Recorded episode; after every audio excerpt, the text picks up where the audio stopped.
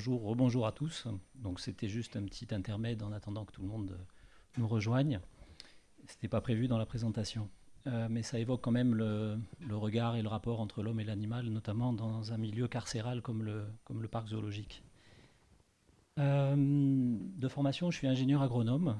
Je ne me suis pas trop intéressé aux moutons, moi, c'était plutôt les, les, fourmis. Donc j'ai démarré euh, sur les fourmis comme chercheur et développeur de produits anti-fourmis. J'étais un massacreur de fourmis avant de, devenir un montreur de fourmis. Euh, et donc, je vais vous raconter euh, mes interactions avec euh, les animaux et le petit bout du parcours que j'ai fait, en lien aussi avec les, questions de conservateur PSTN. Noémie a fait l'erreur de me proposer pour, pour cette journée. J'espère qu'elle ne regrettera pas. mais j'ai changé de poste trois, quatre fois. Donc, dans mes différentes fonctions, j'ai été amené à réfléchir à la place de, l'animal et notamment de l'animal vivant euh, dans le monde non seulement du, patrimoine, mais, de la culture scientifique d'une façon générale. Euh, donc on va voir euh, comment je suis passé des, fourmis aux insectes, des insectes aux animaux empaillés, de tout un fatras universitaire. J'ai promis à Noémie que je ne montrerai rien de l'université de Montpellier où on s'est connus. Euh, je finirai avec le, parc zoologique, mais très rapidement. Donc au départ, je vous l'ai dit, euh, une confrontation plutôt musclée avec les fourmis et euh, une évolution ensuite à partir d'un besoin de financement de ma bourse de thèse vers la création de ma première expo. J'avais 22 ans à l'époque, donc j'ai eu l'occasion de monter une expo sur les fourmis à destination des enfants. Euh, très vite, je me suis rendu compte que les fourmis vivantes étaient ce qui intéressait le plus les gens. Et là, c'est dans le cadre d'une expo science qui avait lieu à Toulouse, donc une confrontation entre le grand public et en général euh, des projets d'élèves ou des projets de chercheurs, euh, avec les, premières, les premières fourmilières construites et, montrées au public. cette expo, en fait, on l'a mis trois ans. On était une équipe de six à la monter. Euh, elle, devait tourner pendant quelques semaines dans la région toulousaine. Et en fait, euh, elle a plu. Euh, une des, clés de son succès ont été évidemment les, élevages, les, fourmilières qui étaient installées. Il y avait six fourmilières avec des fourmis vivantes dans l'expo. C'était une expo itinérante. Et elle a eu. le Palais de la Découverte me l'a demandé en location. Donc au moment où moi je devais partir faire mon service militaire, euh, je, l'ai confié au palais qui l'a exploité et qui, euh, pour qui ça a été la, deuxième plus grosse fréquentation après les dinosaures. Euh, cette expo sur les, sur les fourmis qui avait été montée dans un garage à Toulouse et qui devait tourner quelques semaines. En fait, elle a, elle a tourné pendant 15 ans. Elle m'a permis de vivre pendant une dizaine d'années et elle a été présentée dans 20 endroits différents en France, en Suisse et en Belgique. Donc ça, ça a été ma, première œuvre, entre guillemets, euh, de, création euh, muséale.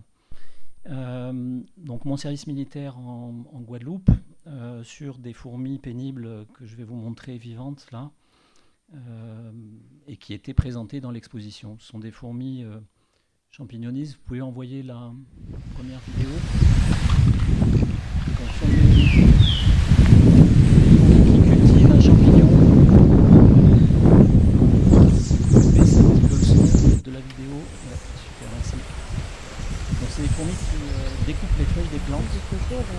transportent les feuilles, les rapportent dans leur, euh, dans leur fourmilière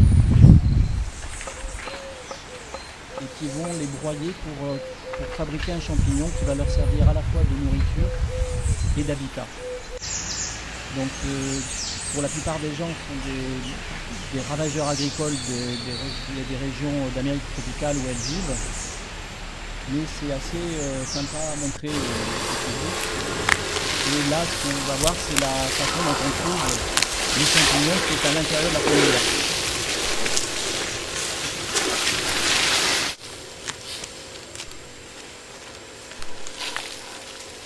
Donc là, il s'agit de prélèvements dans la nature. Hein. On peut arriver à faire reproduire les fourmis, c'est un peu compliqué parce qu'il y a un vol nuptial qui nécessite de pouvoir s'envoler à l'extérieur sinon la reproduction elle est basée sur le travail de la reine qui pond les œufs. Ce qu'on voit de blanc bleuâtre, c'est le champignon cultivé par les fourmis.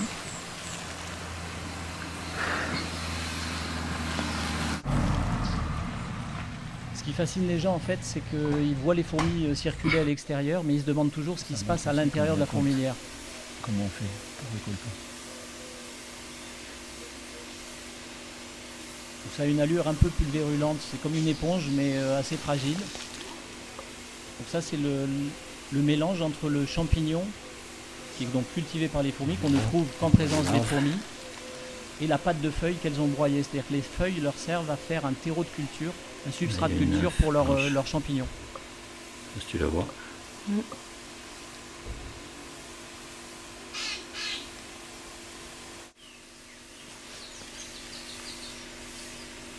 Donc en élevage artificiel, alors ça il faut le récolter donc en Guadeloupe, on met dans des boîtes, on transporte en avion dans des conditions un peu particulières, et ensuite on installe ça en milieu artificiel.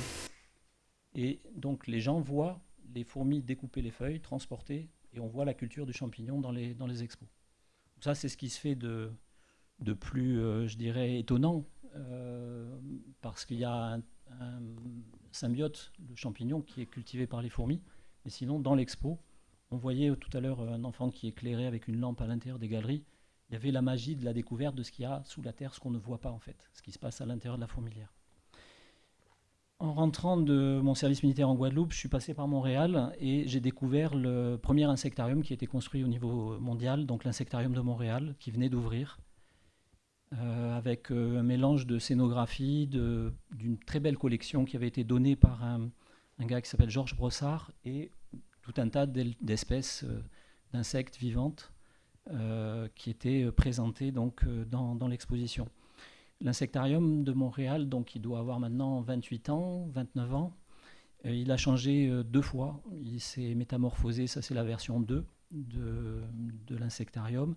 Et il y a une version 3 en préparation, dans laquelle la ville de, de Montréal va investir 23 millions de dollars pour le refaire entièrement en ayant visité donc la version 1, je me suis dit, voilà, c'est ça que j'ai envie de faire. Et je suis rentré en, France en ayant ce projet de créer un insectarium euh, en France. Et là, ça s'est concrétisé dans un vieux moulin en ruine euh, en Alsace. Un de mes amis qui m'avait aidé à faire l'expo avait hérité de ce moulin. Et donc, à l'intérieur de ce moulin, on a construit euh, ce qui s'est appelé un vivarium, mais c'était essentiellement un insectarium pour des raisons de certificat de capacité. C'est-à-dire que à l'époque, avait 25 ans, on ne savait même pas que ça existait, les certificats de capacité qui vous ont été exposés ce matin. On a vu les services vétérinaires de l'État débarquer et qui nous ont demandé qui était le capacitaire. Donc on s'est regardé, euh, aucun, de nous trois ne l'était. Euh, donc il a fallu que je passe en commission. heureusement, je l'ai eu et donc j'ai couvert pendant les années d'existence par mon certificat de capacité le fonctionnement de ce vivarium qui a été inauguré avec l'expo fourmi qu'on avait monté, qu'on avait monté ensemble avec les, amis alsaciens qui ont ensuite pris en charge l'avenir de cette structure qui est énormément basée sur le vivant. C'est-à-dire c'est un mini zoo en fait d'insectes euh, et d'araignées, d'arthropodes d'une façon générale. Donc vous avez à gauche les, terrariums, euh, les vues du moulin, tout, le mécanisme du moulin, euh, l'aspect patrimonial a été conservé. Donc c'est à la fois un musée technologique et, un musée du vivant et évidemment des grosses parties fourmilières avec des, fourmilières dans lesquelles les enfants peuvent rentrer et se retrouver sous des coupoles au milieu des fourmis. Petite vidéo présentation du vivarium. Bienvenue au Vivarium du Moulin. Le Vivarium euh, est une association qui existe depuis 1991. Ce bâtiment en fait existe depuis le XVIIIe siècle, mais euh, bien sûr avec l'industrialisation, la production de farine a été stoppée, le moulin a été abandonné. Alors au vivarium, vous pouvez découvrir euh, environ 80 espèces d'insectes et d'araignées euh, vivants qu'on présente en terrarium avec beaucoup d'informations pour apprendre à connaître ces animaux. Notre objectif, c'est vraiment de sensibiliser à la diversité du monde vivant et à mieux faire connaître euh, tous ces animaux et surtout sensibiliser à, leur protection, à leur respect. Donc vous pouvez visiter l'exposition du vivarium pendant des horaires d'ouverture au public mais nous faisons aussi beaucoup euh, d'animations euh, euh, pour les écoles, par exemple. que ce soit des écoles qui viennent visiter le vivarium, mais nous nous déplaçons également dans les classes pour des projets de sensibilisation sur l'environnement. Nous développons également un programme d'animation pour le grand public principalement en extérieur, sous forme de sortie nature, pour découvrir la faune et la flore de notre région. On va par exemple pour euh, telle, euh, telle, date proposer une découverte des araignées locales. Pour une autre, un autre moment, ce sera les petites bêtes de la mare, etc. On s'appuie sur les milieux autour du vivarium, également sur des sites naturels de la région. Notre but, c'est vraiment un peu l'intermédiaire entre le monde scientifique et le grand public pour transmettre ses connaissances et transmettre le, goût de la nature, la curiosité de la nature, euh, l'envie de s'y intéresser. On a souvent besoin euh, d'un plus petit que soi. Je pense que c'est tout à fait vrai et que les insectes et les araignées ont beaucoup à nous apprendre euh, sur notre monde.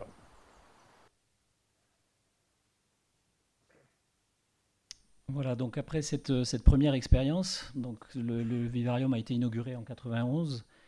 Euh, une association qui entretenait la mémoire d'un grand entomologiste français qui s'appelle Jean-Henri Fabre, hein, qui était basé dans l'Aveyron, à Saint-Léon, m'a demandé de les aider à développer un projet sur, pour faire court, un projet de classe verte, vacances vertes, dans un bâtiment qui était plus ou moins en ruine dans le village.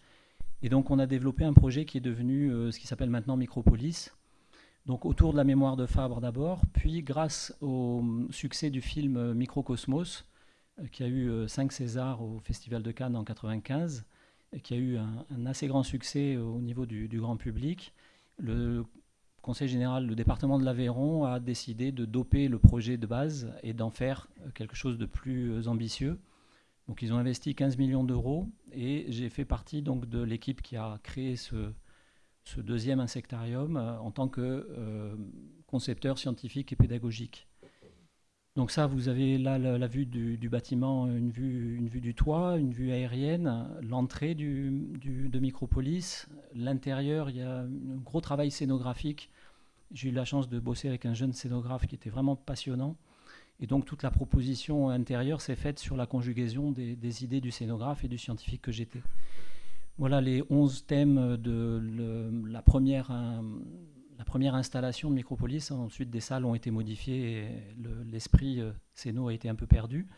Mais ça s'est enrichi beaucoup, notamment du vivant. C'est-à-dire que j'avais minoré la, part du vivant en ne sachant pas si l'équipe allait être capable d'entretenir le vivant en question. Et ensuite, euh, une fois que l'équipe a été rodée, on a développé la présentation du vivant. Voilà une des salles les plus intéressantes, ce qui s'appelle Être insecte, où il y a les attributs des insectes euh, euh, fixés sur des, figurines euh, humaines. les parties des terrariums sont parfois cachées dans des espèces de termitières géantes, là, comme ici. il y a une grande cavalcade d'insectes qui, eux, sont naturalisés, parce que ce n'est pas possible de présenter certaines espèces vivantes, donc on, les avait présentées naturalisées. Et euh, ça, s'adresse aussi bien aux enfants qu'aux adultes. Il y a eu un gros effort qui a été fait pour l'accessibilité au niveau des enfants. Un parcours extérieur qui a été créé par des artistes qui s'appelle le Carnaval des insectes, qui est assez intéressant. Et une petite vidéo aussi pour vous montrer en vrai à quoi ça ressemble.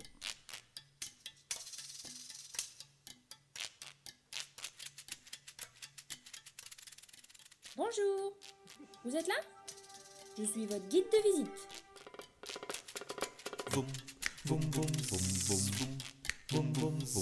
D'habitude, vous nous voyez à peine, nous vivons cachés dans les airs, dans les fleurs, ou bien sous vos pieds sous la terre.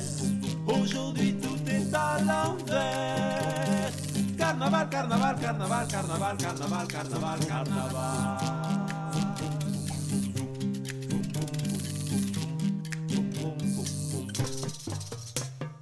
D'habitude, vous nous voyez à peine, nous vivons cachés dans les airs, dans les fleurs, ou bien sous vos pieds sous la terre.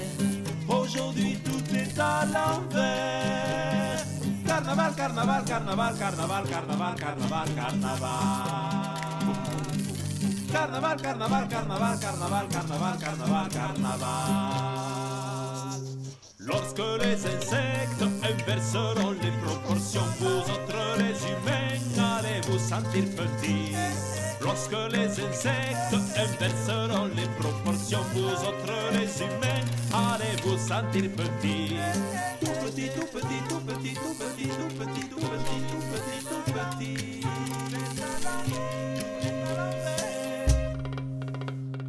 D'habitude vous nous voyez à peine, nous vivons cachés dans les airs. C'est pas tout, mais j'ai du boulot. À toutes ou bien sous vos pieds sous la terre. Aujourd'hui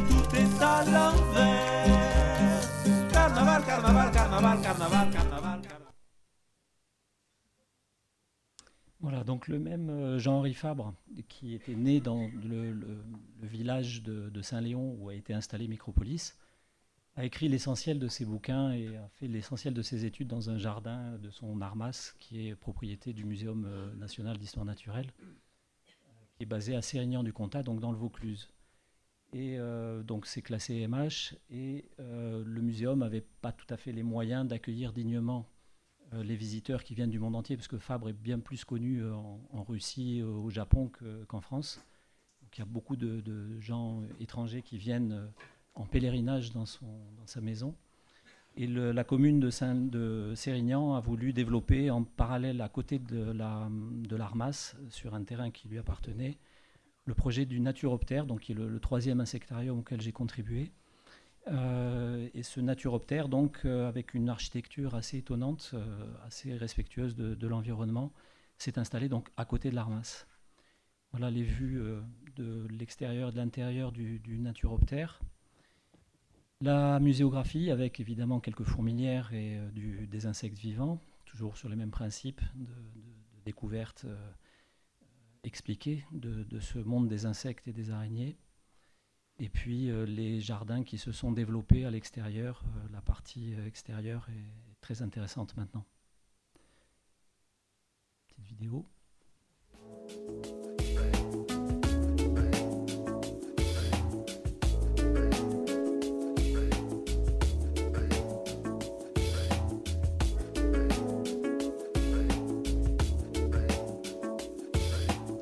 On est ici à Sérignan-du-Comtat, qui est un village qui est très connu grâce à Jean-Henri Fabre. Et Jean-Henri Fabre, c'est un naturaliste qui a vécu ici de la fin du 19e siècle, de 1879 à 1915. Et il a laissé une, trace euh, culturellement importante. Et on a encore son armas, qui peut être visité aujourd'hui. Et en complément, a été construit ce centre culturel et éducatif qu'est le Naturoptère.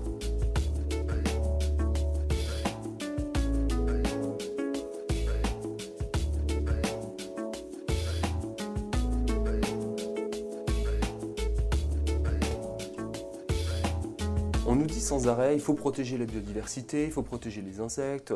Oui, d'accord, mais pourquoi? À quoi ça sert?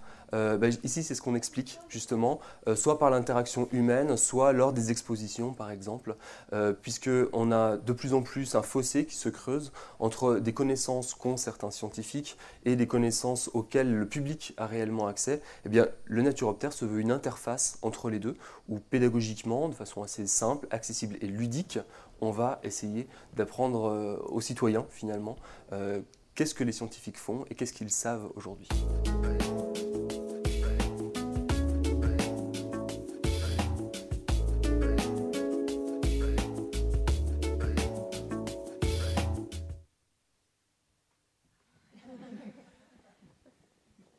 Le monsieur qui parlait, c'est un de vos collègues, un de mes collègues. Euh, Il s'appelle euh, Joseph. Il est sorti de l'INP. Il a pris son premier poste là-bas. Il y est encore. Il est très courageux parce que la commune s'est un peu désengagée du, fonctionnement du, du naturoptère. Et euh, cette, frustration que j'ai eue de ne pas aller jusqu'au bout de ce projet parce qu'ils l'ont recruté et heureusement pour le projet et heureusement pour lui suffisamment tôt pour qu'il puisse mettre sa patte lui-même dans ce projet de naturoptère cette frustration que j'ai eue, parce qu'au moment où ça commençait à devenir intéressant pour moi, j'ai porté le projet sur le plan euh, politique et, logistique, mais euh, au moment où j'allais me faire plaisir à créer le contenu, c'est lui qui l'a pris en charge, mais c'est une très bonne chose que ce soit lui. Je remonte quelques années en arrière euh, pour vous raconter comment moi je suis devenu conservateur PSTN, un peu, un peu par hasard. Je m'occupais de l'organisation de la fête de la science. J'avais notamment fait construire un gros coléoptère géant là qu'on voit, euh, qu'on voit à gauche. Et j'ai découvert le muséum de Nîmes dans le cadre de mes fonctions sur le plan régional. muséum qui était euh, complètement délabré et avec un, conservateur qui, me faisait peine, qui partait en retraite. Et euh, ça a été le premier et seul concours ouvert en, État en 95. Je l'ai passé, j'ai été, j'ai été pris. j'ai eu pas la chance comme vous d'avoir une très belle formation à l'INP. Ma formation a été coincée au niveau du Muséum national d'histoire naturelle dans un conflit entre l'ancien directeur du muséum et l'ancien directeur de, l'ENP, ça s'appelait à l'époque l'ENP. Euh, donc on a été pris en otage, nous les deux élèves euh, apprentis conservateurs, et on, a pris nos fonctions euh, après une formation un peu, un peu sommaire. Heureusement que moi j'avais déjà 10 ans d'activité dans le privé préalable, parce que voilà ce que j'ai trouvé à mon arrivée. Je, le savais, hein, si j'ai choisi le muséum de Nîmes, c'était justement parce qu'il était le plus délabré de France comme j'étais pas sûr d'être un bon conservateur, je me suis dit au moins, euh, avec un muséum dans cet état-là, même si je fais des bêtises, ça, ne se verra pas trop. 80 bassines quand même pour récupérer l'eau qui passait à travers la toiture. Et mon premier boulot, ça a été de remettre des tuiles moi-même sur le toit parce que personne ne voulait monter tellement la, structure était, dangereuse. En bas à droite, les collections d'ethno qui avaient été laissées dans un placard pendant 50 ans. Euh, la moitié des trucs étaient bons achetés, évidemment. Euh, le muséum a hum, un peu évolué euh, depuis, mais il était aux deux tiers fermé pour des raisons de délabrement. Donc là, vous aviez la, seule salle qui était encore ouverte, qui était la salle des mammifères, avec donc la place d'animaux naturalisés. Ça a été une grande découverte pour moi de voir l'intérêt que les gens portaient à ces espèces naturalisées. J'ai voulu installer une expo sur les martinets, une expo très design j'avais j'avais créée avec les, copains scénographes avec qui j'avais fait Micropolis et je me suis rendu compte que les gens visitaient la salle en tournant le dos à notre expo sur les martinets et en regardant les vitrines des animaux empaillés. Et quand on leur demandait ce qu'ils avaient pensé de l'expo martinet, ils ne s'étaient même pas rendu compte qu'on avait fait euh, un énorme effort muséographique au milieu de l'espace. Donc ça a été une grande leçon. Et euh, je suis, euh, en ayant pris conscience donc de, l'importance dans un muséum évidemment des espèces naturalisées, euh, j'ai commencé à en fabriquer, à faire de la taxidermie. Grâce à Annette Messager. Annette Messager, donc, c'est de l'art contemporain, c'est les trois, les trois images qui sont en dessous. Pour une expo qui s'appelait La beauté à Avignon en l'an 2000, elle a eu besoin d'animaux naturalisés pour leur mettre des têtes en peluche dessus. C'était ce qu'elle faisait à l'époque. Et donc, moi, ça m'a permis de payer des nouvelles taxidermies pour le muséum qui n'avait pas évolué depuis sa création en 1892. Donc j'ai commencé à, m'intéresser à, ces questions de, taxidermie que j'avais quand même un peu abordées dans le cadre de ma formation. J'ai monté de ce qui, est, à mon avis, est resté l'opération la plus intéressante que j'ai pu faire à Nîmes, que, j'avais appelée Opération Girafe et compagnie. J'avais besoin d'un poste de taxidermiste et j'ai milité euh, pour l'avoir, ce poste, auprès de la municipalité. Et j'ai fait une démonstration pendant un mois de euh, à quoi servait euh, à quoi pouvait servir un taxidermiste et comment on empaillait, là en l'occurrence une, girafe. On a fait en, fait une démonstration avec la fabrication d'un éléphant en résine, de deux requins sculptés. Donc cette girafe, on, avait récupéré la peau nous-mêmes sur une girafe qui était morte aux eaux de la Barbaine à côté d'Aix. On avait fait tanner la peau et donc on a, on a monté la girafe devant les gens. Les gens sont venus voir pendant un mois l'évolution de, cette, cette euh, mise, en, peau. Euh, la girafe est présentée en course, donc elle tient sur une seule patte. Au centre de l'image, là, je vous ai fait un zoom sur la patte centrale qui porte et les trois autres pattes qui sont relevées. Euh, il s'agit d'une taxidermie d'Yves Gomtou, qui est un des, plus grands taxidermistes de, France, qui était autrefois le taxidermiste du Muséum de Lille. Et ça a été une, vraie leçon, cette, opération. En parallèle, j'ai fait une expo pour proposer la rénovation du muséum, en, notamment en faisant un petit parcours sur l'histoire du vivant. Euh, et là, on a pu montrer en parallèle des fossiles, des animaux naturalisés et euh, des animaux vivants, donc euh, insectes, poissons, batraciens, reptiles, oiseaux et mammifères. Là, ce n'était pas des mandrilles qu'on présentait, mais des petites souris. Je vais aller très vite, puisqu'en plus j'étais censuré par Noémie sur les collections universitaires, qui sont parfois bien rangées euh, quand on a des professionnels qui viennent travailler avec nous dans les collections à l'université. Parfois rangés dans des meubles à cartes. Donc les, oiseaux là étaient à notre arrivée euh, présentés, enfin conservés, avec beaucoup de guillemets à conserver dans des, tiroirs, euh, couchés sur le flanc. Vous passe les problématiques d'inondation et l'état des, des collections. Et au bout de huit ans de euh, réflexion en me disant mais qu'est-ce qu'un conservateur peut réellement faire face à la problématique du patrimoine universitaire? Je me suis dit que la solution, elle passait euh, par la ville de Montpellier. Je me suis fait avoir parce que j'ai proposé la création d'un musée des sciences à la ville de Montpellier, mais qui m'a dit non, euh, c'est pas le moment. Par contre, on a un problème au zoo. Est-ce que tu peux venir nous aider à gérer le zoo? J'ai refusé parce que j'étais pas compétent pour des grosses bêtes. Moi, ma spécialité, vous l'aviez compris, c'était plutôt les petites bêtes. Mais je me suis retrouvé un peu par accident, donc là, non plus par hasard, mais là par accident, euh, responsable d'un parc zoologique qui fait à peu près 80 hectares avec euh, donc le parc est gratuit. Il y a une serre amazonienne euh, qui présente donc tous les animaux et plantes de, l'Amazonie.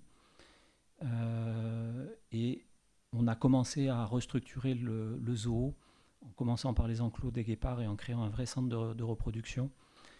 le, zoo nécessite là un gros budget. La ville nous a, attribué 38 millions d'euros pour refaire entièrement le zoo de Montpellier. Et ça, c'est donc notre première naissance de, bébé guépard qui a eu lieu en début d'année dernière. On va passer l'échange des rhinos puisque j'ai pas le temps. Une photo d'une taxidermie qui avait été faite aux zoos et donnée aux, collections de l'université.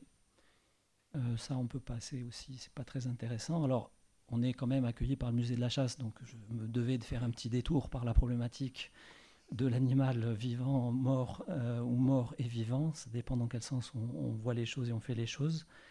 Euh, dans le petit gratuit euh, qui me ramenait du train hier, il y avait la saisie de 167 cornes de, de rhino. la problématique des fils Trump et de tout le, lobbying qui est fait pour relancer la, chasse des animaux protégés. Vous avez un rhino tué là en bas. Et euh, la dernière vidéo, on pourra s'arrêter avec ça, si vous pouvez la lancer. C'est un travail qui a été fait par une école euh, de Montpellier. Donc c'est juste un petit clin d'œil euh, pour le musée qui nous, qui nous accueille aujourd'hui. Je ne veux pas cracher dans la soupe, mais il faut quand même évoquer cette problématique. Donc c'est à base de vrais rhinos filmés dans le zoo.